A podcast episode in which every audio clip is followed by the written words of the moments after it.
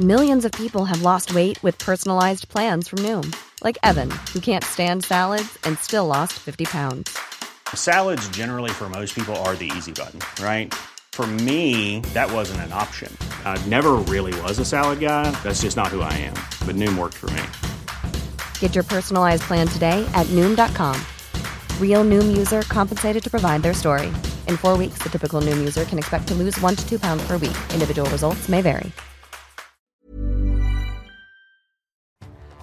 Bonjour à tous, bienvenue dans Enquête d'Esprit. Le 8 septembre à Lyon, il était d'usage que la grande fête mariale de la Nativité de la Vierge Marie soit célébrée en présence des élus à Fourvière pour rappeler que la ville avait été préservée de la peste. C'est un peu moins le cas, hélas, depuis quelques années, et c'est bien dommage. Aussi est-il nécessaire de rappeler combien notre histoire, nos valeurs prennent leurs racines dans une femme, Marie, justement, figure essentielle de la foi catholique. C'est une histoire de chair et de sang, une histoire inscrite dans une généalogie qui est celle du peuple juif. Et c'est enfin l'histoire de toutes les faiblesses humaines, des crises politiques et religieuses contre lesquelles Marie assure une protection discrète mais efficace. Tout cela, on en parle avec nos invités. Bonjour Véronique. Bonjour à tous. Qui seront donc euh, avec nous sur le plateau, nos invités. Alors à mes côtés, le père euh, Xavier Giron qui a traduit un best-seller américain sur les racines juives de Marie. Euh, le père Luc de Belsize est avec nous. il va très bien nous parler du rosaire. Et puis Véronique Lévy, auteur catholique, pour évoquer son amour de la Vierge Marie. Voilà, tout cela, euh, c'est en partenariat avec l'hebdomadaire France catholique. Mais tout de suite, on passe aux infos avec Félicité Kindoki.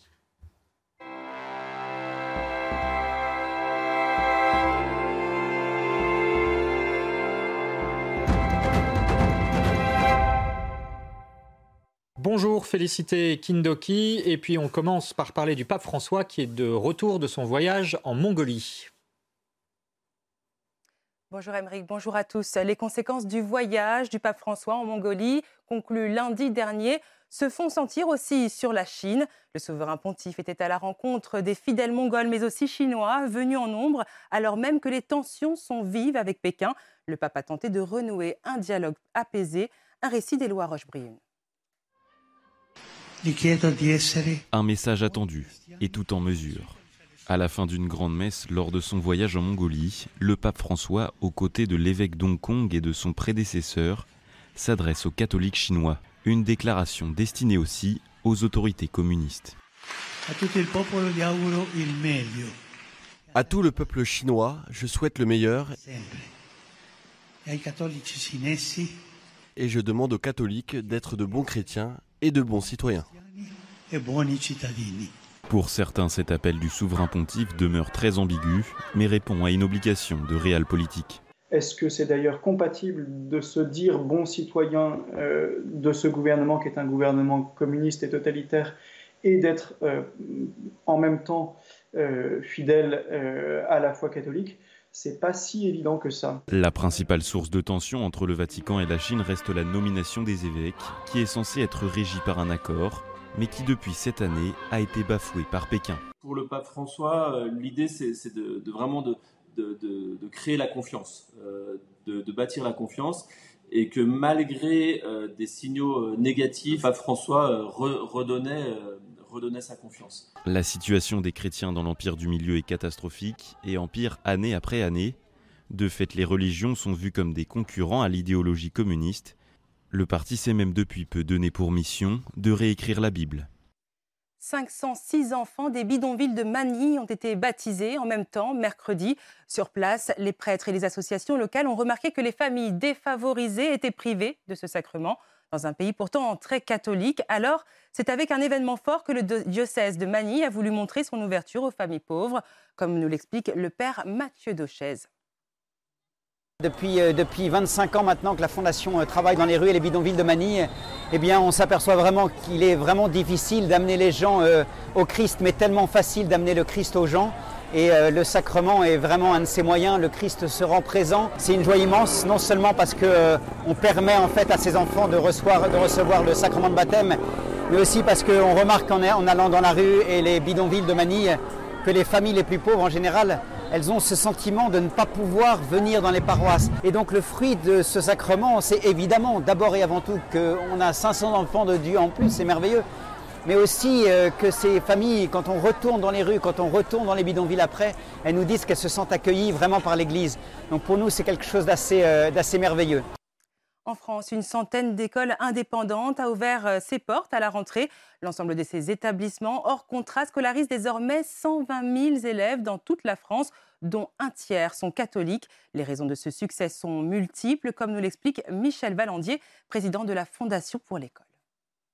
La première raison, ben, c'est la, baisse générale du niveau euh, qui semble inexorable. L'autre, l'autre raison, c'est que il y a un renforcement de discours idéologiques, de campagnes euh, en faveur de, de, tels lobbies, euh, le lobby LGBT par exemple. Et il y a également d'autres raisons qui sont plus classiques. C'est la volonté des parents de trouver un établissement qui soit conforme aux valeurs, aux principes qu'ils enseignent chez eux. dernier élément qui est qui est conjoncturel, euh, c'est l'application de la loi contre l'instruction en famille. Il n'y aura pratiquement plus, sauf dérogation, d'instruction en famille en France. La Coupe du Monde de rugby a démarré ce vendredi et l'Église veut apporter sa pierre à l'édifice. Dans le Lot, au sanctuaire de Rocamadour, Notre-Dame de Rugby est un lieu de prière pour les joueurs et leurs familles. Reportage sur place avec Jean-Luc Thomas. Le sanctuaire de Rocamadour, aux 2 millions de visiteurs par an, compte cette chapelle. Depuis 2011, l'une d'elles n'est pas comme les autres. Une bande de copains, on va dire, qui auront euh, œuvré et qui veulent œuvrer pour euh, les accidentés du rugby, pour les accidentés de tous les sports. Le coprésident de l'association est un blessé du rugby. Il est tétraplégique depuis 1979. Les morts du sport sont aussi honorés. Derrière chacun de ces maillots, effectivement, il y a sûrement une histoire. Certains viennent pour remercier, effectivement, euh, ou de prier avant un match. L'Église, si je puis dire, euh, eh bien, accueille toutes ces démarches. Elles sont peut-être pas complètement euh, chrétiennes, mais, vous savez, le bon Dieu, hein, il accueille chacun de nous avec sa manière d'être. S'il fallait qu'on soit tous des purs, entre guillemets, on serait on serait bien loin du bon Dieu. Le Lot est une véritable terre de rugby. Fabien Galtier, le sélectionneur de l'équipe de France, est un lotois. Ici, je peux vous dire, on mettra des cierges, on va prier, et vous pouvez être sûr que euh, on sera derrière nos joueurs pour les pousser et faire que le ballon non seulement passe derrière la ligne, mais soit transformé. Les vitraux de la chapelle de l'Ovalie seront posés le 29 octobre, le lendemain de la finale de la Coupe du Monde, certainement pour éviter les mauvais sorts. L'Église catholique s'investit aussi sur le terrain des Jeux olympiques avec la bénédiction hier de la chapelle Notre-Dame des sportifs qui sera dédiée aux athlètes de toutes les nations jusqu'au JO de 2024. Elle est située au cœur de l'église de la Madeleine de Paris. Et pour finir, un mot de ce pèlerinage en l'honneur du millénaire Saint-Aubert, un moine du XIIIe siècle à l'origine de la fondation de l'abbaye de Mont-Saint-Michel. Les fidèles vont marcher jusqu'au Mont-Saint-Michel où sera organisée une vénération d'une relique de Saint-Aubert, son crâne conservé habituellement à la basilique d'Avranches. L'info continue avec vous. Merci Félicité Kindoki, de retour sur le plateau d'enquête d'esprit où nous parlons à l'occasion de la grande fête de la Nativité de la Vierge Marie, eh bien, nous parlons des racines de notre histoire et des valeurs chrétiennes, et c'est une femme, en effet, la Vierge Marie. Tout cela, on en parle avec le Père Xavier Géron. Bonjour mon Père. Bonjour. Merci d'être avec nous. Vous êtes aumônier de l'abbaye bénédictine du Pesquier, c'est dans l'Ariège, et vous avez traduit un best-seller américain, le best-seller du catholique Brandt Pritre, qui euh, s'appelle Les racines juives de Marie, publié chez Artege, et qui raconte comment euh, cet auteur a dû argumenter face notamment aux protestants évangéliques qui euh, l'attaquaient sur le culte, la dévotion mariale des catholiques à la Vierge Marie. Voilà. Tout cela, on en parlera bien sûr au cours de cette émission. Nous sommes également en compagnie du Père Luc de Belsis. Bonjour mon Père. Vous êtes prêtre à Paris, vicaire à la paroisse Saint-Vincent de Paul, et vous êtes aussi l'auteur de Méditation sur le rosaire, cette euh, prière à Marie très simple, à laquelle vous avez voulu rendre hommage et demander aussi sa protection peut-être euh, pour des temps de crise que connaît l'Église. Vous nous direz pourquoi. Avec nous également Véronique Lévy, bonjour. Vous êtes auteur catholique avec un parcours atypique puisqu'issu du judaïsme par votre famille. Vous êtes converti au catholicisme et vous vivez à Lourdes Vous avez donc une relation euh, toute particulière avec la Vierge Marie. Vous nous en parlerez et vous êtes notamment l'auteur de Cœur de chair. Le, cœur de l'Église est une femme, hein, c'est ce qu'on disait, publié chez Artege. Et puis, Véronique, on va commencer tout de suite avec vous par parler de cette grande fête de la Nativité de la Vierge Marie, donc le 8 septembre, qui est une date très importante à Lyon, notamment dans la ville de Lyon, euh, puisqu'il y a le 8 décembre, c'est la fête des Lumières, mais le 8 septembre, c'est moins connu et euh, ça rassemble les politiques, peut-être un peu moins depuis trois ans. C'est ancré dans une histoire longue aussi. Oui, alors depuis 380 ans, 380 ans euh, cette année, on célèbre effectivement la nativité de la Vierge Marie à Lyon d'une façon particulière. Il y a une messe au sommet de la colline de Fourvière, euh, au sein de la basilique, bien entendu, où est renouvelé ce qu'on appelle le vœu des échevins.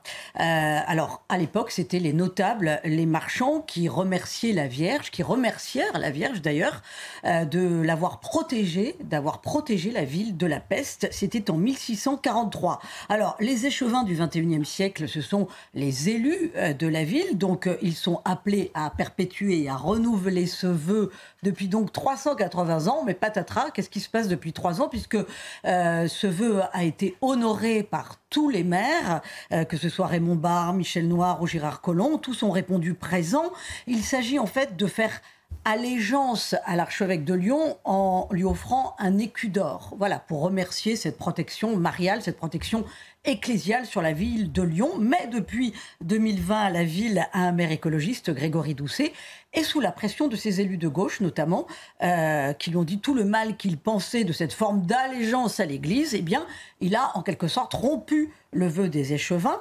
Au nom de la laïcité, le maire, dit-il, n'a pas à se soumettre lors d'une cérémonie religieuse. Cela dit, Grégory Doucet fait le service minimum chaque année, puisqu'il vient sur le parvis de la basilique rappeler son engagement en faveur de la laïcité.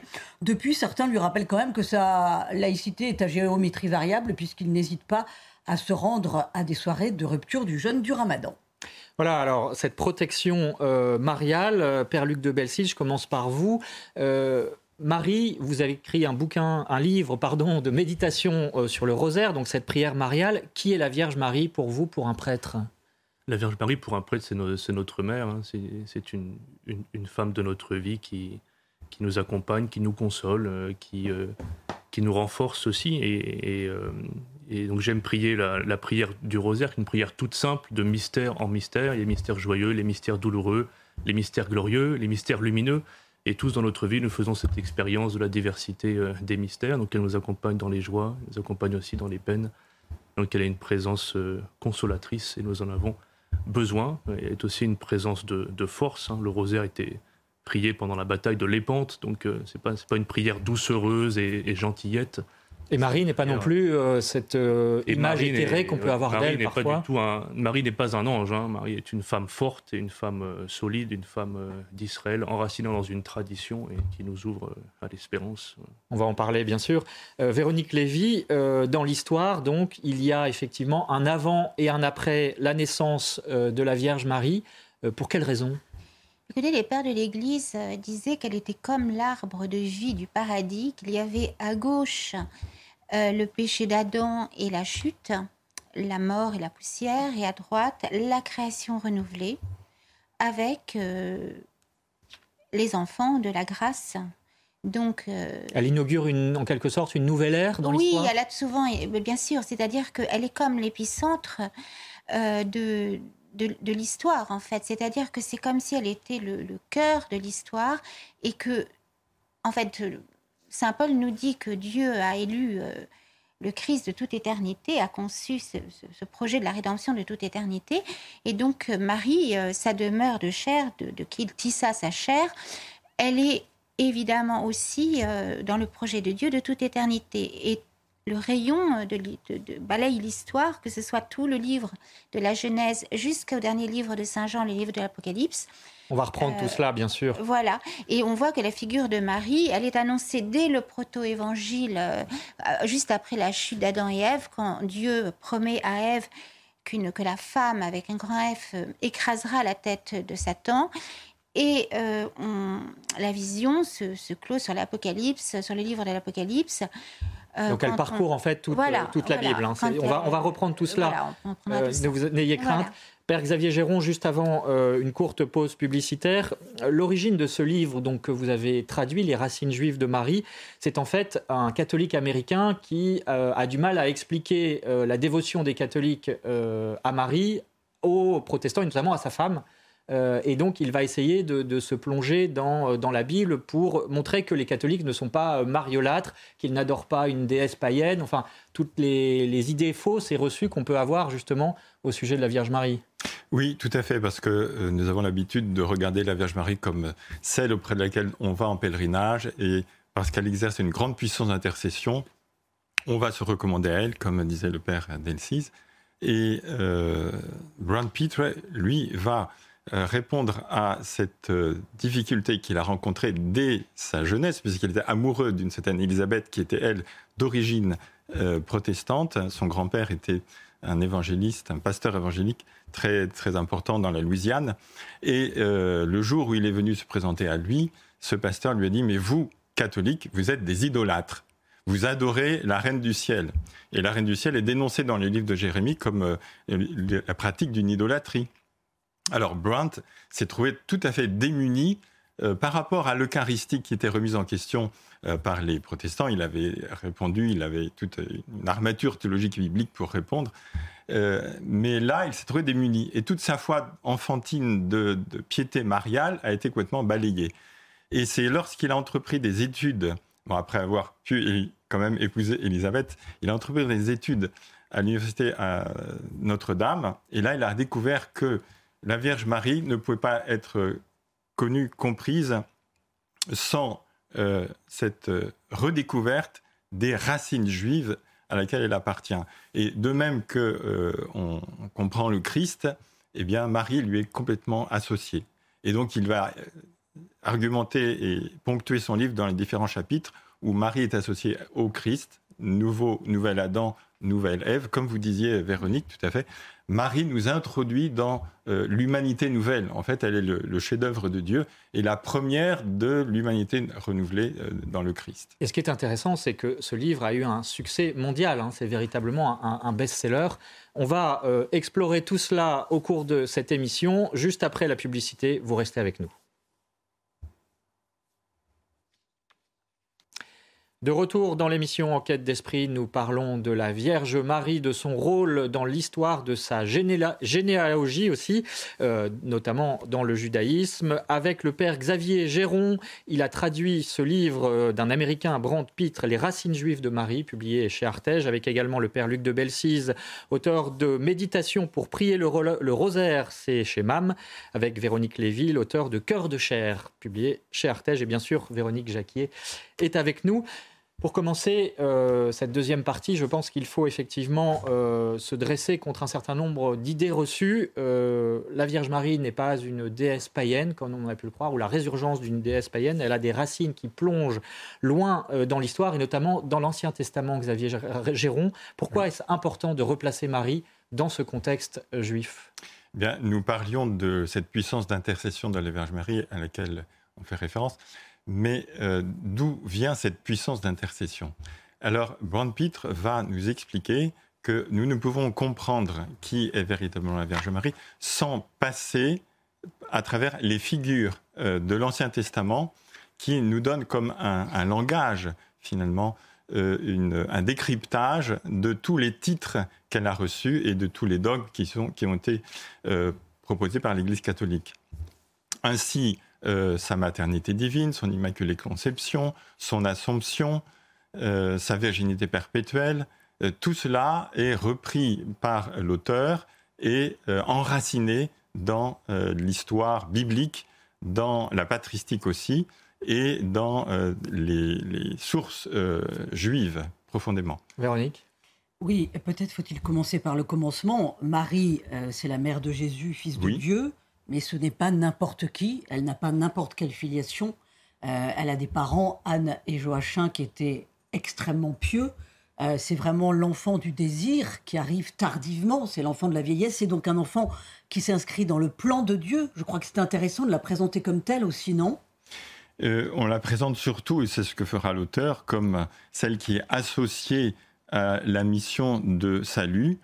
Euh, de même que le Christ est, venu renouveler l'humanité, Marie, comme nouvelle Ève, va dénouer les liens que Ève avait noués, c'est les liens de la désobéissance par rapport à Dieu, qui avait enfermé l'humanité dans le, dans le péché. Marie vient pour dénouer tous ces liens et nous ouvrir de nouveau à la vie de la grâce. C'est comme ça qu'on peut la comprendre surtout. Véronique Lévy, euh, il y a une tradition, une tradition qui n'est pas la seule, mais dans l'Église qui considère que euh, la Vierge Marie appartenait à ce petit reste d'Israël euh, qui, dans une période de décadence, croyait encore à la promesse de Dieu. Oui, mais d'ailleurs Saint Augustin parlait de ce petit reste en parlant de la de l'Israël, entre guillemets, qui n'est pas l'Israël d'aujourd'hui, bien sûr, quand on dit Israël dans la Bible, c'est le nom donné à Jacob après son combat avec l'ange, et qui est donc le peuple de la promesse, qui trouve son plein accomplissement dans l'Église, qui est le Vérus Israël. Et effectivement, euh, ce petit reste, selon Saint Augustin, donc Marie l'a voyé comme la cité de Dieu, et ce petit reste de l'Israël, selon euh, spirituel, qui est ce cœur qui écoute, qui a écouté toutes les paroles des prophètes et elle, elle est bien plus que ça, puisque elle est, comme je le disais tout à l'heure, l'épicentre euh, indissolublement lié à Jésus, comme le dit le Concile Vatican II dans le Gentium, indissolublement lié à lui. Et le Concile dit qu'elle est le sanctuaire de l'Esprit Saint et la mère de l'Église. Ce qui veut dire que cette terre euh, de l'Éden. Les pères de l'Église voyaient la terre de l'Éden, la terre vierge d'où Adam a été tiré, comme euh, déjà une préfiguration de Marie. Après la chute, la terre porte le malheur, la malédiction, le labeur. Et Marie est une terre nouvelle, la terre de la promesse, la fameuse terre promise. Que vit d'ailleurs quelque part Moïse dans le buisson ardent Tout est figure dans l'Ancien Testament, que je préfère appeler Première Alliance, de préfigure Marie, pas seulement à travers les femmes, mais à travers la figure de l'arc-en-ciel que vit Noé, et quand tout à coup la colombe lui ramène un rameau d'olivier, eh bien, il y a une dans les évangiles, dans l'évangile apocryphe de Saint Jacques le Mineur, comme par hasard, quand Joseph amène sa baguette, il y a une petite colombe qui sort de, de, la baguette et on comprend que c'est lui. Enfin, c'est, c'est un évangile apocryphe, mais il y a plein de comme ça de, de correspondance. Euh, de correspondance. Elle est l'arche sainte, l'arche. Euh, ça, c'est ce que dit d'ailleurs le Concile, l'arche de, dans le sanctuaire de l'Esprit Saint, mais elle est l'arche sainte, l'arche vive, toute vive. La nouvelle arche d'alliance. Voilà. Ce que vous dites aussi dans votre livre, Père Xavier. Tout, tout est comme ça dans l'Ancien Testament. Elle est annoncée. Elle est même cette fameuse porte orientale du temple que voit Ézéchiel, fermée jusqu'à ce qu'elle ne s'ouvre quand le Verbe éternel assume l'humanité dans sa chair. Père Luc de Belsize, ça veut dire que euh, on nomme notamment la Vierge Marie la nouvelle Ève. Ça veut dire qu'elle répond en quelque sorte à la faute originelle? En fait, elle est hum, souvent on, est accusé d'être dans l'idolâtrie. En réalité, la, Vierge n'est pas une idole. L'idole, elle conduit vers vers euh, vers sa propre source. alors que la, Vierge, elle reçoit toute la mémoire d'Israël et elle conduit vers Dieu. Donc, elle est une transparence pure de, Dieu. Elle est, comparée à la lune par les pères. Mm. Donc, elle répond par son obéissance et elle ne se fait pas le, le, terme de notre vie, mais au contraire, elle est, la porte du ciel. Elle, elle nous conduit vers euh, le Seigneur elle est, cette lune qui réfléchit la lumière d'un autre qu'elle-même. Du soleil. Euh, on voit qu'elle est annoncée dans l'Ancien Testament. Hein, Véronique Lévy l'a très bien détaillé. On voit toutes ces résonances. C'est assez incroyable d'ailleurs. Euh, mais on voit qu'enfant, elle a été préparée aussi. La tradition rapporte que ses parents la présentent au temple à l'âge de 3 ans, euh, qu'elle va y rester visiblement jusqu'à ses 15 ans. Ça veut dire que non seulement elle est née pure, sans faute, sans tâche, mais en plus, elle, a une vocation qui est exceptionnelle. C'est pas n'importe quel enfant qui était présenté comme ça au temple à trois ans, non, père de Belsize Oui, oui.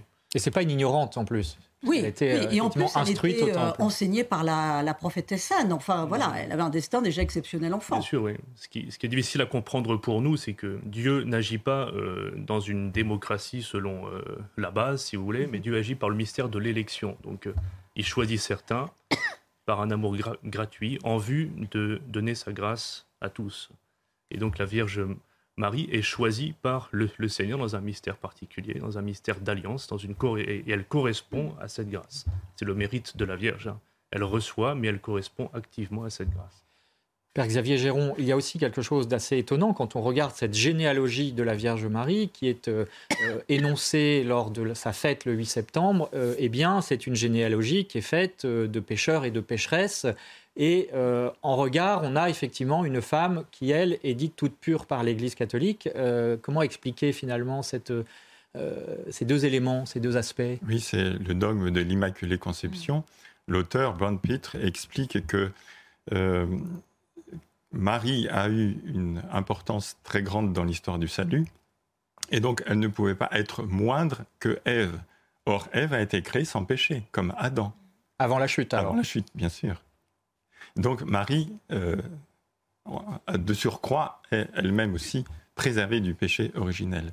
Et alors, évidemment, c'est une, euh, une, grâce exceptionnelle, puisque euh, Saint Thomas d'Aquin ne croyait pas à l'Immaculée Conception, enfin il ne croyait pas. Il expliquait que la nature précède toujours la grâce, donc euh, il y avait une difficulté. Mais là, il s'agit d'une préservation euh, avant même la conception dont Marie a bénéficié. Donc une éruption de la grâce, comme vous disiez tout à l'heure, le Seigneur choisit par élection. Hmm. Mais alors, ça a fait de Marie une exception dans l'histoire humaine, et pourtant, elle est proche de nous, c'est une, une femme, c'est peut-être la femme parfaite. Euh, comment peut-elle nous parler dans ce cas, Père Luc de Bessise? Ben, euh, c'est pas parce qu'elle a reçu cette grâce immense que tout a été si facile pour elle. C'est pour ça qu'elle touche le cœur euh, des chrétiens. C'est qu'elle a eu à répondre dans sa liberté au, mystère de ce choix de Dieu et à répondre dans les joies et aussi dans les difficultés. Et à répondre dans un acte de foi. comment cela sera-t-il? Parce que je suis vierge, l'Esprit Saint te prendra sous son ombre. C'est quand même c'est une réponse qui est belle, enfin qui n'est pas d'une clarté extraordinaire quand même. Il faut avouer qu'elle elle avance comme si elle voyait l'invisible, comme dit Paul de, d'Abraham. Donc elle, avance dans cette foi et, elle avance dans le consentement de tout son être à un mystère, et qui est un mystère de joie et qui est aussi un mystère de douleur. Et c'est pour ça qu'elle touche le cœur des pauvres, hein. c'est parce que elle a connu nos joies, elle a connu nos peines. Pensez à la chanson de, reprise par Brassens de Francis James, hein, par le petit garçon qui meurt près de sa mère, Je vous salue Marie, puis après par le, par le baiser perdu, par l'amour retrouvé, je, vous salue, Marie. Donc dans les joies et dans les peines, elle, nous guide sur ce chemin dans le consentement de la foi. On fêtera euh, d'ailleurs dans quelques jours hein, la fête de Notre-Dame des douleurs, c'est bien dit effectivement qu'elle a eu son lot. C'est pour ça que, et puis elle est proche parce qu'elle est, c'est une femme et elle est mère, donc euh, on n'a pas trop peur d'elle. Vous savez, Dieu quelquefois on se méfie un peu quand même. Hein, mais, mais, elle, bon, elle, elle passe partout. Monseigneur euh, Théas, évêque de Lourdes, qui a construit la basilique Saint-Pédis, disait avec, avec humour, il disait Là où Dieu échoue, Marie réussit. Bon, évidemment, c'est une, une formule. Mais enfin, ça dit quelque chose quand même de cette euh, proximité, de cette euh, tendresse maternelle. Véronique Lévy, Marie, c'est une femme effectivement de confiance qui a dit oui, et c'est en cela qu'elle elle a déterminé l'histoire aussi du salut. Oui, et puis son immaculée conception on veut dire qu'elle a été effectivement créée sans le péché originel, et donc cette transparente de Dieu, parce que du coup ça donne une, une capacité d'amour presque immense, hein, puisqu'il donne aussi, elle expose aussi à une souffrance très grande. Et quand elle voit euh, euh, mourir son fils sur la croix, c'est. Enfin voilà, tout est. Euh, parce que sa capacité d'amour est tellement grande. elle est la reine des, des, dépouillés, des découronnés, des proscrits, des petits, des bafoués. C'est aussi pour ça que les populations, le peuple l'a toujours aimé. Et je suis parfois choquée d'entendre que l'Église euh, a été idolâtre avec Marie. L'Église n'a jamais été idolâtre avec Marie. Euh, toute la tradition des pères de l'Église jusqu'à aujourd'hui, au contraire, a toujours enraciné Marie, euh, en tout cas dans des figures qui la préfiguraient de manière imparfaite, bien sûr, dans, dans, la première alliance. Et elle a toujours été indissolublement liée à son, à son fils. Son Immaculée Conception n'est pas un privilège de déesse qu'elle garderait pour elle. C'est pour pouvoir, euh, c'est pour qu'elle vienne la rédemption, en fait, pour être la demeure de la rédemption. Mais ça veut dire aussi, Père Xavier Géron, que euh, pour nous, l'Immaculée Conception, donc nous n'en bénéficions pas, mais en revanche, c'est peut-être le but qui nous est fixé? Alors, euh, dans, par son Immaculée Conception, Marie va devenir celle qui répand la grâce du Christ à travers l'humanité. C'est pour ça que nous la prenons comme la médiatrice aussi, et nous recevons par elle les grâces dont nous avons besoin pour assumer notre existence comme elle a, pu l'assumer. Il y a un événement très important dans, l'histoire de la Vierge Marie, c'est lorsqu'elle se rend compte que tous ces petits-enfants de Bethléem qui sont mis à mort par le roi Hérode, finalement c'est à cause de son enfant à elle. Et tout au long de sa vie, on n'en parle pas beaucoup, elle portera non pas une culpabilité, mais la conscience que euh, l'œuvre du mal et, du péché est, autour d'elle. Et cette femme, quand on la voit debout au pied de la croix, on se dit bien, euh, elle va nous aider, nous aussi, à vivre ce, mystère de la souffrance. Aucune femme n'a vécu quelque chose d'aussi douloureux avec euh, autant de, force et de, de, noblesse et de grandeur d'âme, puisque avec Jésus aussi, elle pardonne à ceux qui le font souffrir. Véronique. Et que signifie le fait, euh, par rapport à ce que vous venez de nous dire, qu'elle soit pleine de grâce? C'est évidemment lié à son Immaculée Conception, mais comment comprendre pleine de grâce? Je vous salue Marie, pleine de grâce. C'est une bonne question. Euh, euh, Il y a peut-être une réponse dans votre livre lorsque vous dites effectivement que par rapport aux figures de l'Ancien Testament, Marie est aussi reine. Reine, ça veut dire qu'elle a un pouvoir d'intercession. Oui. C'est ce que ça veut dire. Dans l'Ancien Testament, du roi. La, reine mère est, celle qui est euh, avec le roi, mais c'est la mère du roi, c'est pas son épouse. Et elle a pouvoir sur le cœur du roi. C'est ce qui nous permet de comprendre aussi de célébrer la fête de Marie-Reine, puisque euh, Jésus fait, lui fait bénéficier de, l'entrée dans, dans, le royaume et lui accorde aussi la possibilité de répandre la grâce. Véronique Lévy, là-dessus. En fait, les pères de l'Église disaient pétri de grâce. Et euh, Maxence Caron, qui a préfacé mon livre, dit tisser de grâce, de la grâce même de Dieu. Et c'est quand on voit dans l'Apocalypse ce sanctuaire euh, ouvert avec l'arche d'alliance, et juste après, dans le chapitre 12, le verset qui suit, une femme couronné d'étoiles, le soleil pour manteau, Jean-Paul II disait que son, manteau de soleil, c'était le manteau de la grâce, la gloire de la grâce. C'était le manteau de la gloire, de la gloire de la grâce. C'est magnifique. Ça veut dire qu'en fait, de toute éternité, dans le plan de Dieu, elle a été conçue immaculée pour, pour, que l'humanité, puisque le Christ a assumé toute notre humanité quand il a quand il est allé, quand il s'est plongé dans le sein de Marie, il a plongé avec lui toute l'humanité quelque part. Avant chacune de nos conceptions individuel, personnel, bon ça c'est moi qui dis, c'est comme si l'arbre humain avait été replongé dans cette terre euh, renouvelée et, vierge de tout péché originel, en fait. Et ça c'est très important parce qu'aujourd'hui c'est le lieu de la conception qui est attaqué. Aujourd'hui, c'est l'homme qu'on défigure à travers la femme, à travers la féminité, puisque le 2 août, la loi du 2 août 2021 autorise les chimères homme-animal, autorise les expérimentations sur les embryons, et ça rejoint un autre chapitre de la Bible, juste avant le déluge, où il est dit que les fils des dieux, Néphilim, s'unissaient avec la fille des hommes. Et en fait, c'est déjà une préfiguration d'une certaine manière du transhumanisme et de ce désir de contrôler la fécondité et la sexualité pour créer une race de surhommes qui seront tous sauf des humains, qui deviendront des inhumains. Donc en fait, la Bible, et Marie, elle, elle est humaine. Alors justement, euh, Père Luc de Belcy, j'ai envie de vous poser la question parce qu'effectivement, il y a ce paradoxe de notre monde moderne où l'Immaculée Conception est un dogme de l'Église catholique qui a été affirmé assez récemment, finalement, au XIXe siècle. Euh, donc Marie a le cœur pur, elle est pure, mais en revanche, euh, ce qu'on disait tout à l'heure, elle est environnée au sein d'une histoire de péché aussi. Oui, oui. Elle n'est pas, pas éthérée, euh, euh, elle agit, elle intervient dans l'histoire des hommes, euh, qui est une histoire de péché. Oui, c'est ça, oui. Bah, elle, est, elle, est, notre mère, comme une mère qui verrait tomber son enfant et qui le, relèverait avec tendresse. Hein. Donc, euh, elle n'a pas peur aussi d'intervenir dans cette histoire. Elle partage la même humanité que nous. Elle ne connaît pas le, péché, mais elle est environnée de pauvres et de pécheurs. Elle est la mère des pécheurs, et donc elle, elle, est, elle, est, elle est, vraiment celle qui, qui nous connaît, euh, qui partage euh, ses joies et ses peines, et qui espère toujours en nous, et, et qui nous relève avec tendresse. Hein. Alors il y a, il y a cette image euh, de, du songe de, Don Bosco qui, euh, dans la tempête, dans une tempête euh, qui se déroule sur la mer, eh bien, voit trois piliers, la Vierge Marie, le pape et l'Eucharistie. ça montre aussi que effectivement la Vierge intervient, et notamment depuis 200 ans, hein, à travers ses différentes apparitions, mais aussi en inspirant des, des, hommes qui se sont dévoués à elle. C'est le cas, par exemple, Véronique, de Saint Maximilien Kolb, qui arrive dans une période déterminante et a à lutter contre l'esprit révolutionnaire. Oui, Saint Maximilien Kolb, qui est un saint très marial, euh, qui aurait d'ailleurs reçu une apparition mariale quand il était tout petit, quand il avait 10 ans, euh, et qui est mort en camp de concentration pendant la Seconde Guerre mondiale. Euh, il se trouve à Rome en 1912, quand il s'agit de, de continuer des études de théologie. Il est très très marqué que le siège de la chrétienté soit à ce point la ville de Rome. il ne parle pas forcément du Vatican. euh, soit à ce point euh, la proie des francs-maçons et surtout de l'anticléricalisme euh, qui avance, mais plus masqué du tout. hein. C'est vraiment l'apologie d'un athéisme militant.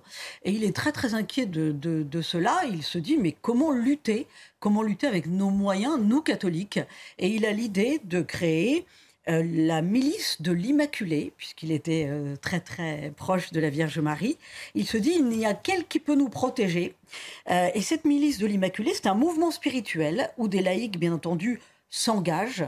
Ils s'engagent en se consacrant à la Vierge Marie, euh, en la priant quotidiennement euh, euh, et, et en espérant, bien entendu, avec cette prière mariale quotidienne et très engagée, de changer le cœur des hommes. Il faut savoir que dans le monde, dans 48 pays, il y a actuellement euh, 3 millions de membres des milices de l'Immaculée. Et, et il en tirera aussi un, un journal hein, qui sera diffusé. Un journal à qui des- marchait très très bien. des c'est centaines dire- de milliers d'exemplaires. Voilà, c'est dire la puissance de la prière, c'est dire aussi euh, la fécondité de son œuvre.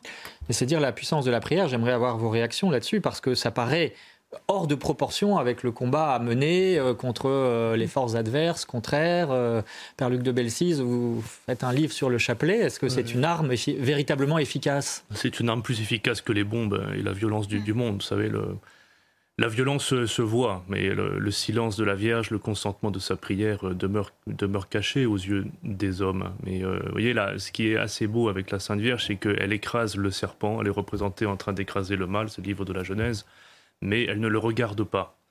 Et souvent, nous, nous, nous sommes un peu obsédés par le mal. Le livre de l'Apocalypse. Voilà, le livre de l'Apocalypse qui est déjà annoncé euh, dans, le, dans la Genèse. hein, le- Mais donc, elle, elle n'est pas fascinée par le mal. hein.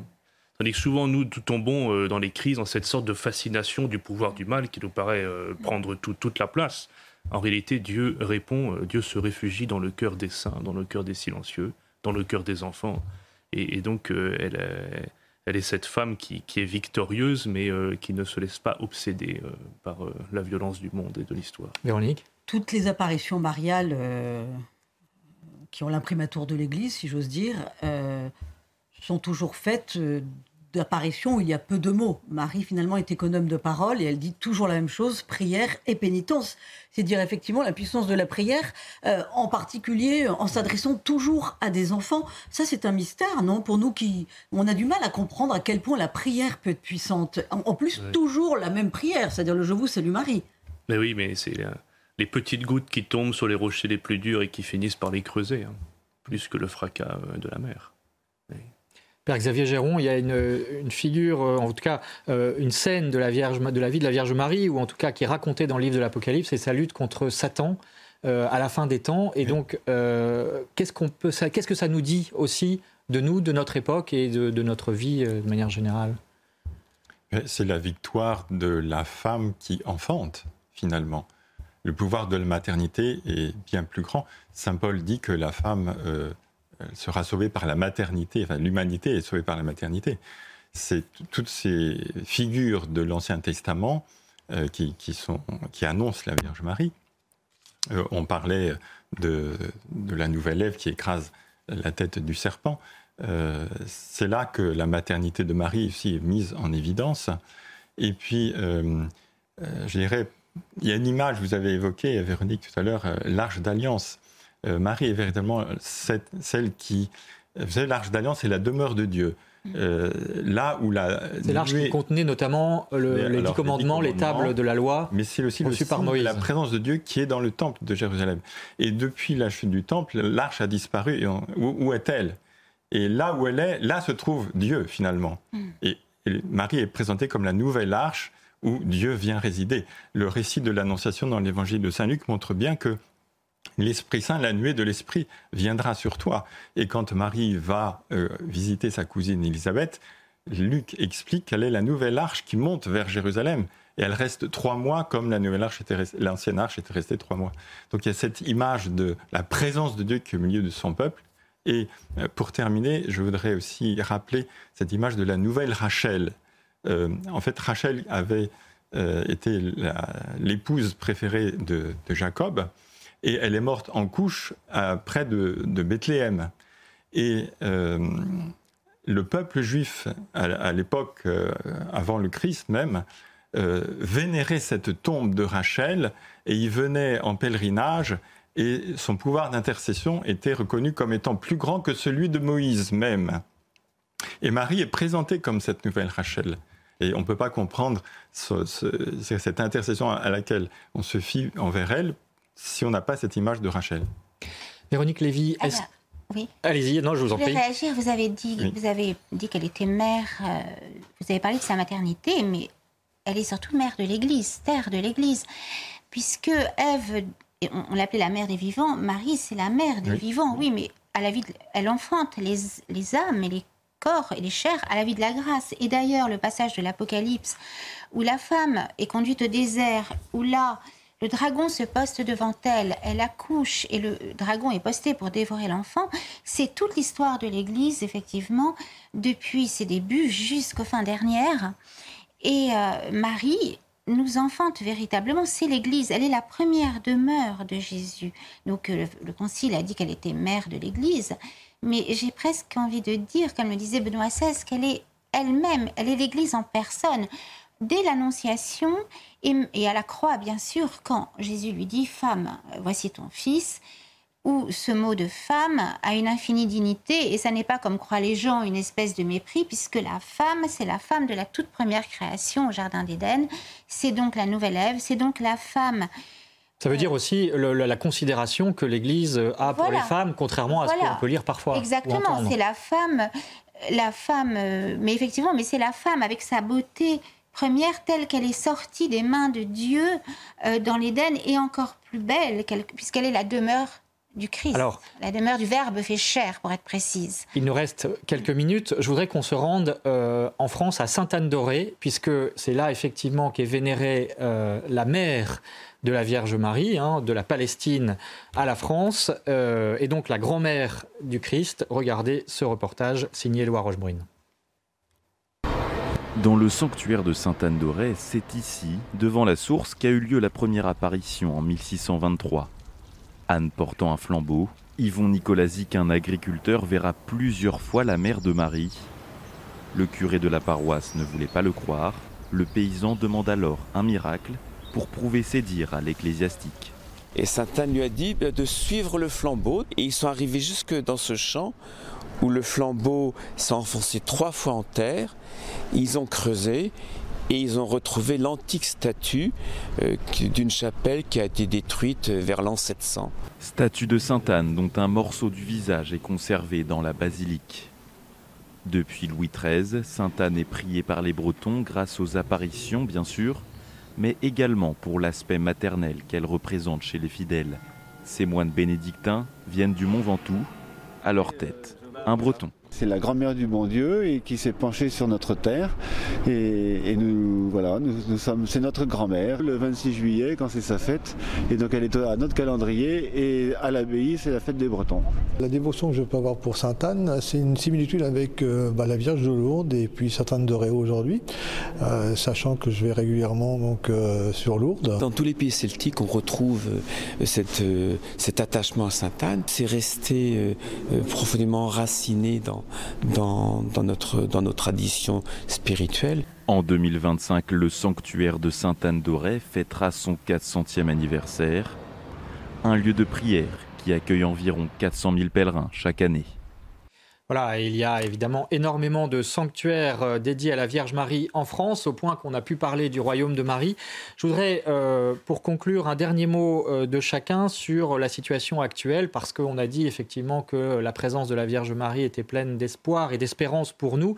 Mais concrètement, aujourd'hui, en France, Père Luc de Belsize, en quoi les, racines spirituelles de la crise que, vit la foi aujourd'hui, la foi de l'Église, est-elle en lien avec la, la dévotion mariale ou au contraire son absence oui, ben la Vierge nous, nous, enseigne d'abord à écouter, à entrer dans une mémoire. On est aujourd'hui dans une, trop dans une, volonté de s'auto-créer, d'aller vers des chemins nouveaux, indépendamment du long fleuve euh, de la réception de l'écriture par la tradition. Donc, euh, la parole de Dieu, c'est l'écriture et la tradition. Il faut savoir l'écouter. au séminaire, c'est ce que dit Vatican II. Donc, il faut peut-être un peu écouter euh, ce que nos pères, nos mères dans la foi nous ont dit, nous ont transmis, souvent par leur propre sang.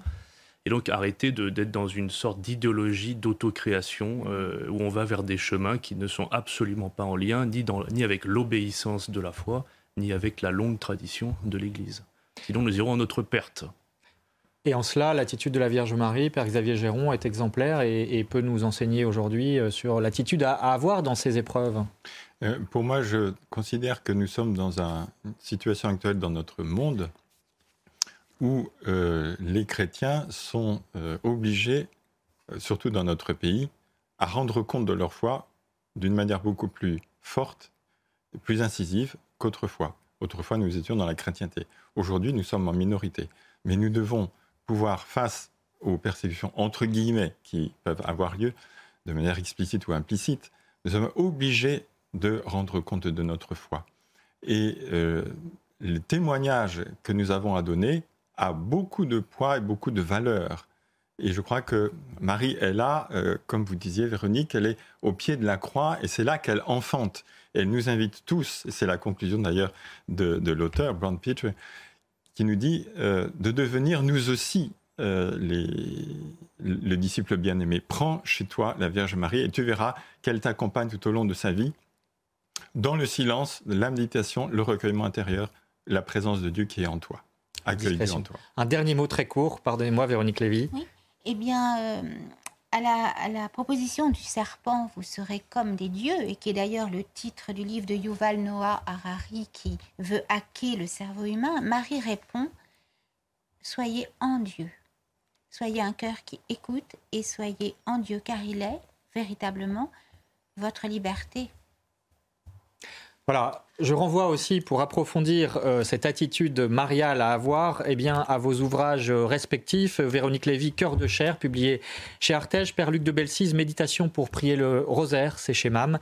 Et puis Père Xavier Géron, euh, l'ouvrage que vous avez traduit, Les racines juives euh, de Marie, là aussi chez Artege. Et puis une lecture, Véronique, pour terminer oui, nous, un autre conseil de lecture. un conseil de lecture France catholique euh, que vous pouvez retrouver sur france-catholique.fr et qui fait sa une cette semaine sur le père Gaston Courtois, un modèle d'éducateur chrétien. C'est un numéro qui est déjà collector. voilà, merci à Aurélie Lucano et aux équipes techniques de CNews. Merci à vous d'avoir suivi cette émission. Et puis la semaine prochaine, Véronique, nous parlerons de Marseille. Oui, à l'occasion de la venue du pape François dans la cité phocéenne les 22 et 23 septembre prochains. Les racines catholiques chrétiennes de Marseille, parce qu'il y a aussi une forte communauté arménienne. On va parler de tout ça. Il y a de nombreux saints marseillais qui sont tombés dans l'oubli, mais que nous allons ressusciter. Voilà, on vous donne donc rendez-vous la semaine prochaine. En attendant, évidemment, l'info continue sur CNews.